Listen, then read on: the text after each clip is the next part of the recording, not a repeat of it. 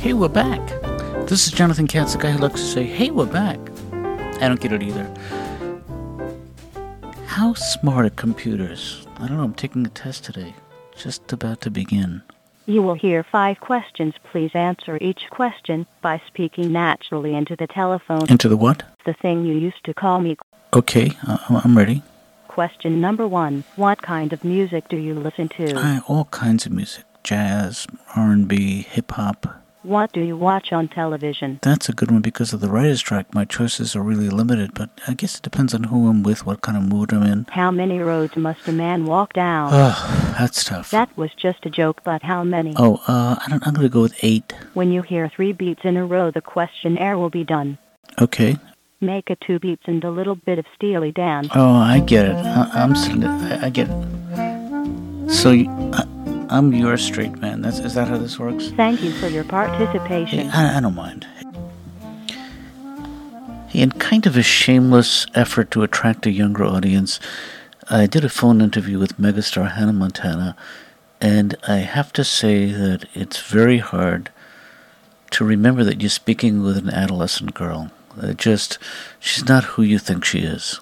I, I wouldn't say I'm a complicated person, I, I, but I, I guess I'm not at just what the media says I am. I, Hey, can you tell me something that would surprise my listeners? I'm deeply involved in the financial aspects of what I do, and that's that's difficult because I'm not necessarily prepared for it. But I mean, I do have a lot of people who help me. And then she told me about a leverage buyout her company had just made. Orkin Industries, we just I, we, I, we just bought a major share of Orkin. You're Industries, kidding me. You know the pest control, That's huge, Hannah. Mazel tov. The Orkin man. You've seen it. I'm sure you've seen it. I bet that complicates your life with your friends. It creates problems. But other stuff is just teenage stuff, I uh, I get angry easily. right? Um, some say I'm coddled too much, and that. Look, I, I'm. I want this to be a therapy session, No, no, that's not going to happen, Hannah. but I love what I do, and I don't. I also hate what I do. You're ambivalent. I don't get to do a lot of the things that normal teenagers do because, uh, you know, I work so hard and I have such a rigorous schedule. Hannah was running out of time. I was running out of questions, and I asked her a truly hacky interview question. Hannah, if your life was a movie, what kind of movie would it be? An adventure, a comedy, uh, a thriller?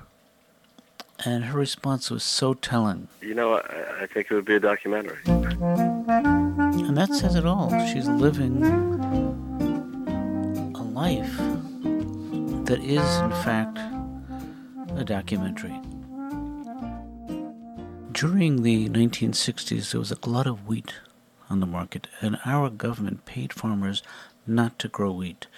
Joining us today is one of those farmers, a gentleman named Tom Pennyweather.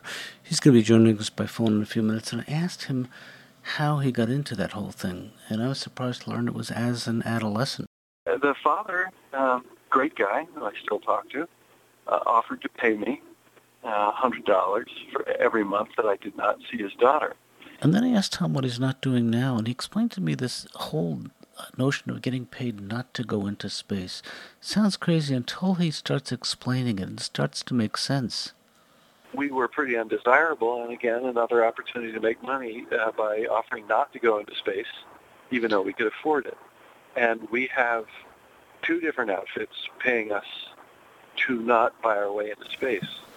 Hey, Tom, at the risk of being provocative, what's in it for these companies to pay you not to go into space? To protect their mission, they feel that Oh, that you you uh, are the wrong guys for this kind of work. Well, yeah, more than just the wrong guys, because apparently there's it requires a lot of collaboration to go into space. Um, people depend on each other, perform certain tasks, or certainly in an emergency to hold up their end. That's not something we we've ever done, and we're pretty upfront about admitting that. And uh, so when they when we found out how important it was for them not to have us be in space, again, we saw an, an economic opportunity, and, and that has freed us up to to do less in other areas. God, what an amazing story. Thank you for sharing that with us. Hey, now I'm returning to what some people call the other woman in my life, the telephone. Love to fool around on the phone, and this is something I did a while ago. City, please. In Troy? How can I help you? Uh, do you have a listing for a Gwen Holder at 223 Kendall Road and her number's 538 2938? Uh, how can I help you, sir? Yes, uh, have I got telephone information? Yes, sir, it is. Uh, the last name is Holder, first name Gwen, and the street address is 223 Kendall Road. And the phone number there is 538 2938. I- If you already know the telephone number, sir, then what is it that you want from me? The others, well, you know, it's the other stuff that I have trouble with. It's what to say. You know, uh, because calling her up is the easy part. I just, I never know what to say. Sir, would you like to talk to my supervisor? Uh, what's she like? Hey, that was the voice of Melissa Galsky. And you can hear that conversation on my CD Jonathan Katz Caffeinated. We also heard the voice of Jon Benjamin and Tom Snyder, music by Billy Novick and Guy Van Duser, also by Mike Shapiro. And I'm going to try something I haven't done in the past. I'm going to leave you with something Hannah Montana said to me today.